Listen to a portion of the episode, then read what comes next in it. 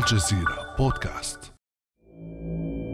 وقع الأسوأ وتحركت آلة الحرب الروسية نحو أوكرانيا كل أوكرانيا. صفارات الإنذار في كييف وأوديسا وماريوبول تواكب تقدم جنود فلاديمير بوتين وتسطر منعطفا جديدا في تاريخ أوروبا والعالم. حائرا مندهشا يراقب العالم ما يجري في المدن الأوكرانية. لكنه يسترق لحظات بين الفينة والأخرى لسماع ردود الفعل. أمريكا تهدد أوروبا تتوعد لكن بوتين يمضي محتميا بالصين من خطر العقوبات. هي الصين التي لطالما زعمت رفضها لحل الأزمات باستخدام القوة العسكرية. معادله جديدة على الساحة الدولية يقول مراقبون. ولكن ماذا يقال في بيجين؟ إلى أي مدى ستمضي الصين بدعم روسيا في هذه الحرب؟ وماذا عن تداعيات المشهد على تجارتها مع الولايات المتحدة وأوروبا؟ وهل نرى غزوا صينيا لتايوان كما فعلت روسيا بأوكرانيا؟ بعد أمس من الجزيرة بودكاست أنا امال العريسي.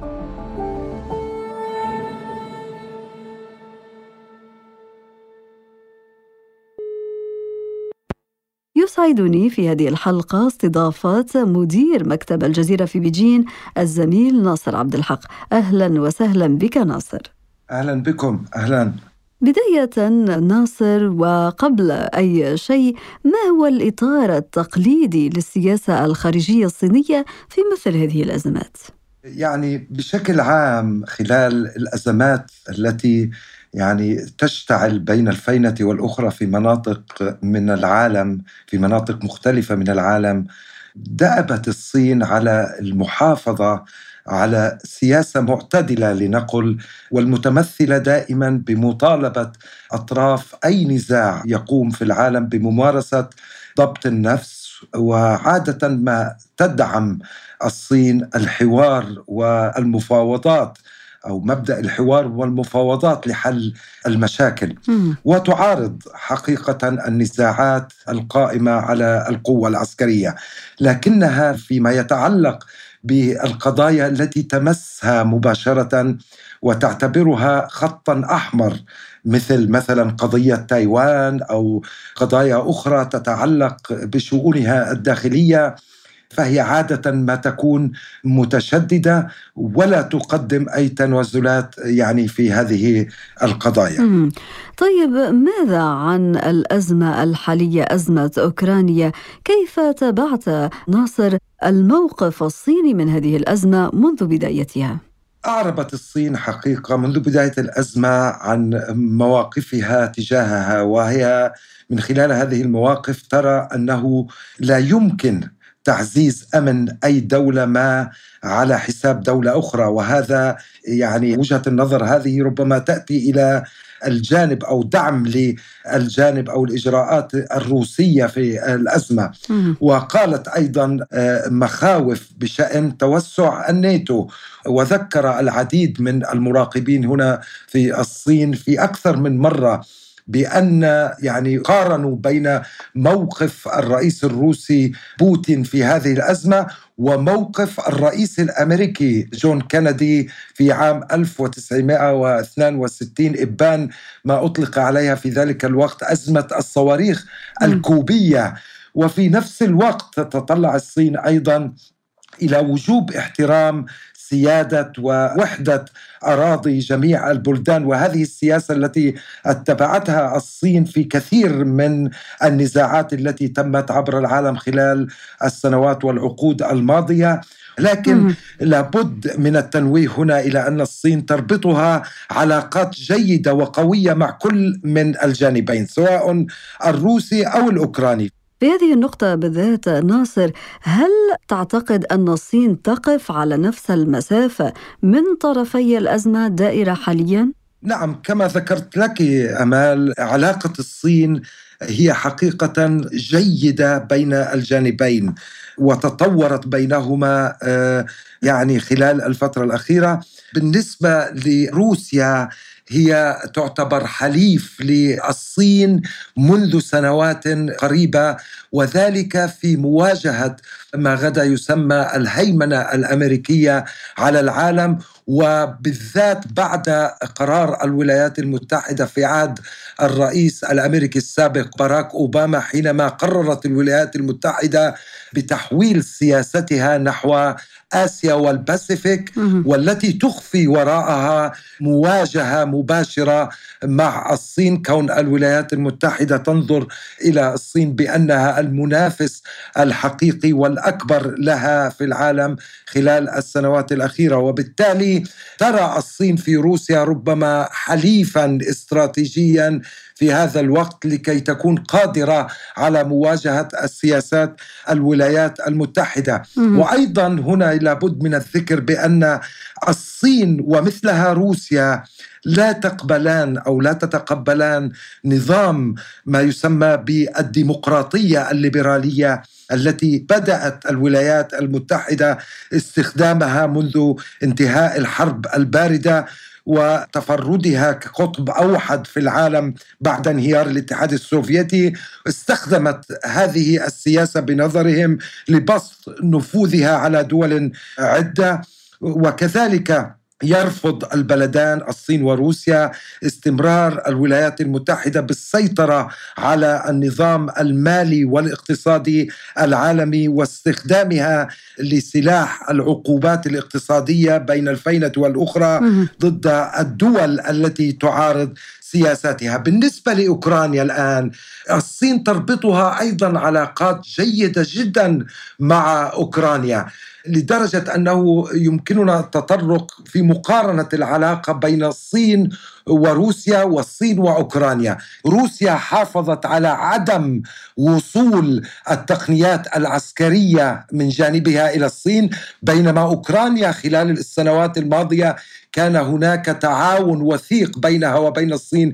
في مجال التقنيات العسكرية حيث نعلم أن أول حاملة طائرات صينية والتي أطلق عليها الياونينغ هي كانت في الأصل حاملة طائرات أوكرانية باعتها أوكرانيا إلى الصين وقامت الصين بتطويرها إلى أن أصبحت أول حاملة طائرات صينية.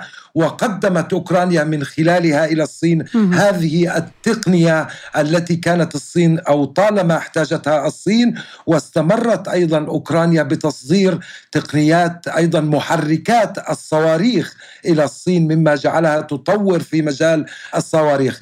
اذا هذه العلاقة مع أوكرانيا أيضا بالنسبة للصين هي علاقة مهمة لكن كما ذكرنا بوصول الوضع الدولي والمواجهة المباشرة مع الولايات المتحدة تبدو روسيا أقرب في الوقت الحالي إلى الصين من أي أطراف أخرى. بالفعل نعم. وهذا ما تجسد ناصر في الرابع من فبراير الماضي عندما وقع الرئيسان الروسي فلاديمير بوتين والصيني شي جين بينغ بيانا مشتركا وصفه مراقبون بأنه يرقى إلى إعلان وحده. لنستمع في هذا السياق ناصر إلى ما قاله المفكر والكاتب العربي منير شفيق لبعد أمس. ليس هذا بيان تقارب بين الدولتين أنا سميت هذا بيان وحدة بين القطبين يعني إذا بيقرأوا الآن بيقرأ الواحد الخمس تلاف كلمة قراءة دقيقة وبشوف المواضيع اللي هم متفقين عليها والروح اللي كتب فيها البيان والطريقة التي كتب فيها البيان بدك تتأكدي تتأكدي تماما أنه نحن في مرحلة جديدة تماما. إذا طبعا الطرفان أخلصا لهذا البيان قلبت موازين القوى في غير مصلحة أمريكا. ناصر ما تعليقك على هذا الرأي؟ هل ترى بالفعل أن الرئيس الصيني عقد تحالفا استراتيجيا مع بوتين أم أنه رأى في هذه الأزمة الأزمة الأوكرانية فرصة لإشغال الولايات المتحدة بالملف الأوكراني؟ نعم لفهم العلاقة الحالية التي يعني بدأ الروس والصينيين فيها في مواجهة الولايات المتحدة والحكم عليها بما إذا كانت وحدة أو تحالف استراتيجي أو تحالف مصالح علينا أن ننظر إلى تاريخ العلاقات بين الصين وروسيا ونعود قليلا إلى الوراء.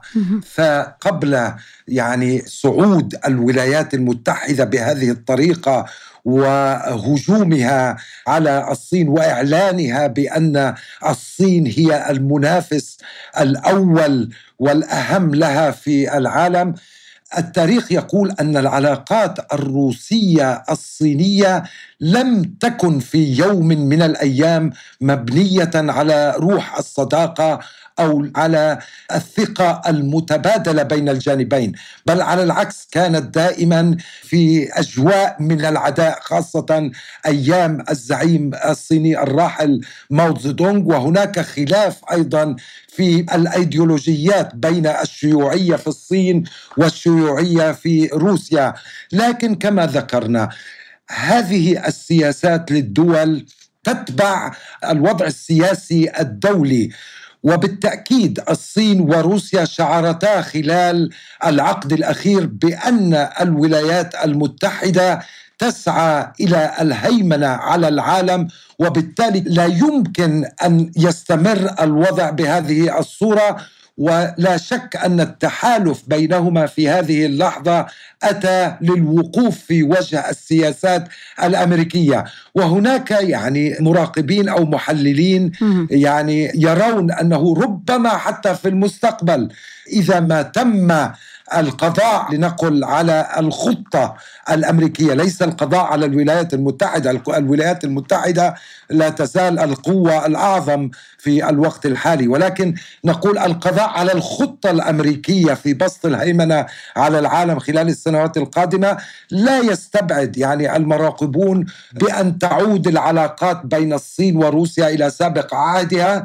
بالنسبة لروسيا الوضع في الوقت الحالي هو أكثر سخونة. كون الولايات المتحدة باتت تشكل عن طريق أوكرانيا تهديدا مباشرا على الحدود الروسية وبالتالي بالنسبة للروس يعني لاحظنا خلال الأزمة بأنه على الرغم من أن الولايات المتحدة والدول الأوروبية هددت بفرض أقصى أنواع العقوبات الاقتصادية على روسيا إلا أن روسيا مضت في خطتها باجتياح أوكرانيا بالنسبة نعم. للصين هي ربما تستمر في الحوار مع الولايات المتحدة في قضايا الاقتصاد والقضايا الأخرى كون الولايات المتحدة ربما الحدود لنقل الحدود بين البلدين تقسمها يعني تفصلها بحار ومحيطات على الرغم من وجود القوات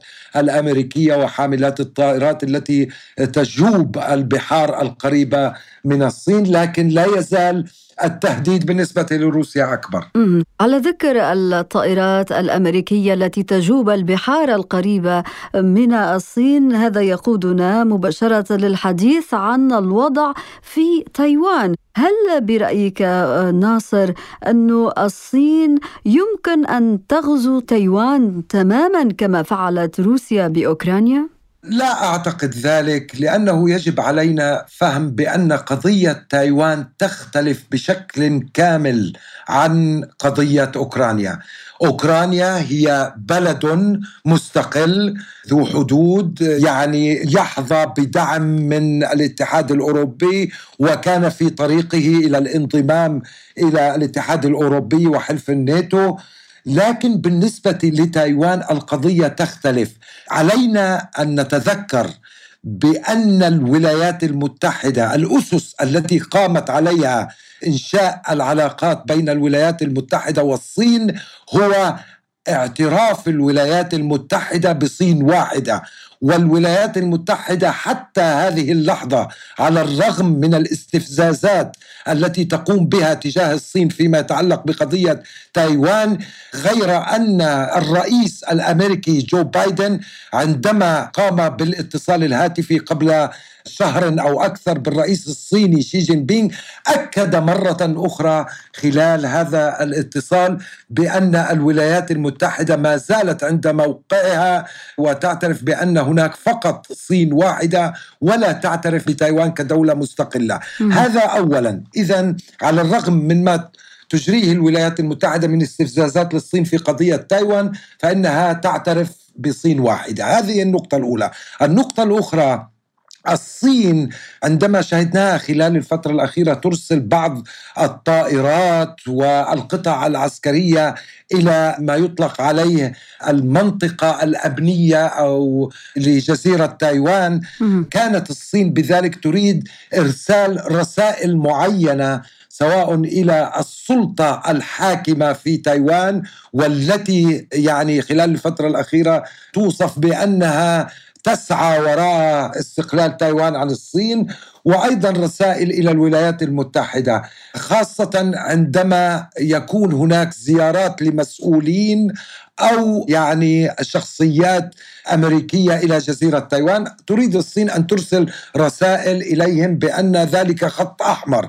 لكن أن تقوم الصين باجتياح تايوان يعني نحن هنا كنا قد أجرينا لقاءات مع عديد من الخبراء الصينيين وحتى المسؤولين الصينيين وحتى أيضا مع مواطنين صينيين. لا تتطلع الصين ابدا إلى غزو تايوان في الوقت الحالي لأن الصينيين ما زالوا يعتبرون المواطنين في جزيرة تايوان هم من أبناء جلدتهم. إذا ما كان هناك اجتياح لتايوان لن يكون كأي اجتياح آخر. هناك ممر بحري وجزيرة تايوان جزيرة صغيرة. وإذا ما أرادت الصين أن تهاجم الجزيرة فعليها بداية أن تقوم عن طريق سلاح الجو بتدمير البنية التحتية للقوات التايوانية. هناك ما يعني أن هناك ارواحا كبيرة ستزهق من بين المواطنين الصينيين في الجزيرة. وبالتالي الصين لا تأخذ هذا الحل كحل مبدئي. لكنها في نفس الوقت قالت أيضا أريد التنويه هنا قالت على لسان حتى الرئيس الصيني شي جين بينغ نحن نسعى إلى توحيد تايوان سلميا ولكن إذا استلزم الأمر وأعلنت السلطة في تايوان إعلان استقلالها بدعم من الولايات المتحدة فلن يكون هناك خيار آخر للبر الرئيسي إلا مهاجمة تايوان. يعني بوتين هدد بأن رده سيكون قويا في حال تدخل أي طرف أجنبي في النزاع بينه وبين أوكرانيا، أنت الآن أشرت إلى رد قد يكون قويا من الصين في حال دعمت الولايات المتحدة الأمريكية استقلال تايوان، ألا يرى في ذلك الصينيون برأيك ناصر تراجعا في قبضة الولايات المتحدة الأمريكية على النظام الدولي؟ هم لا يرون تراجعا ولكن يرون في موقفهم تقدما مم. الصينيون دائما عندما نتابع تصريحات المسؤولين الصينيين أو حتى عندما نتحدث إلى المواطنين الصينيين أول كلمة يجيبوننا بها يجب على الولايات المتحدة وكل الأعداء أن يعلموا أن الصين اليوم ليست الصين التي كانت في بداية القرن الماضي عندما كانت كل الدول تحتل اجزاء منها وليس الصينيون معرضون لمزيد من الإهانة كما تعرض له الصينيون في القرن الماضي. اذا لدى الصينيين هناك شعور بمزيد من الثقة بالنفس. بعد أن رأوا بلادهم خلال السنوات العشر الأخيرة والتقدم الذي حصل في الصين سواء على الصعيد الاقتصادي أو الصعيد العسكري أو على مركز الصين أو ثقل الصين على المسرح الدولي فغدا لدى الصينيين سواء كانوا مواطنين أو مسؤولين مزيد من الثقة في مواجهة الولايات المتحدة، لكن الصين تعي تماما يعني أن الولايات المتحدة ما زالت قوة وقوة اقتصادية وعسكرية كبيرة لكنهم يرون بأن ذلك أو تدخل الولايات المتحدة ووضع لنقل بهذا التعبير وضع انفئه في قضايا المتعلقة بالدول الأخرى يجب أن يتوقف خاصة بعد أن شعروا خلال الحرب التجارية التي شنها الرئيس الأمريكي السابق دونالد ترامب على اقتصادهم وفرض عقوبات وتعريفات جمركية على الصادرات الصينية وتفهموا تماما بأن الولايات المتحدة تريد أن تحاربهم عن طريق الاقتصاد ومنع تقدمهم اقتصاديا وتكنولوجيا وهذا بالفعل ما قاله بصراحة الرئيس الأمريكي جو بايدن في خطاب إعلان نهاية الحرب في أفغانستان العام الماضي لنستمع لهذا المقطع. And here's a critical thing to understand. علينا أن ندرك هذا الأمر المهم.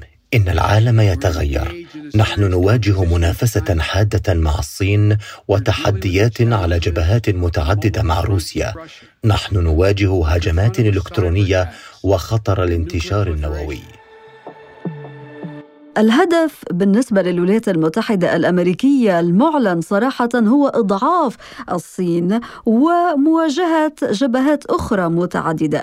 كيف ترى هذه المواجهة اليوم مع الولايات المتحدة الأمريكية؟ إذا الولايات المتحدة الآن هي يعني كثير من المراقبين يرون أنها في مأزق حقيقة كون أن الصين هي قوة اقتصادية كبيرة وروسيا قوة عسكرية كبيرة أيضا وهناك توافق بينهما في الرأي بمواجهة الهيمنة الأمريكية وبالتالي لا شك بأنهما ستشكلان يعني عقبة أو تهديد لمصالح الولايات المتحدة وخططها في الهيمنة على كثير من الدول. الولايات المتحدة تريد أن تضمن بأن الصين لن تهيمن على قارة آسيا كما فعلت الولايات المتحدة وتفعل في هيمنتها على الجزء الغربي من الكرة الأرضية في الأمريكتين لأن أي دولة تستطيع أن تهيمن في محيطها فإنه سيكون لديها القدرة على الخروج خارج محيطها وتهديد دول أخرى. وهذا ما تخشاه الولايات المتحدة. ولما رأت النمو الاقتصادي والعسكري في الصين وممارسات الصين في جزيرة آسيا تعتقد الولايات المتحدة بأن الصين في طريقها للهيمنة في آسيا وذلك ما لن تسمح له في المستقبل وبالتالي تعتبر الصين حاليا هي التهديد الأكبر لمصالح الولايات المتحدة في العالم. الأستاذ ناصر عبد الحق مدير مكتب الجزيرة في بيجين. شكرا جزيلا لك على كل هذه المعلومات المفيدة والمهمة. شكرا لكم شكرا لكم. كان هذا بعد أمس.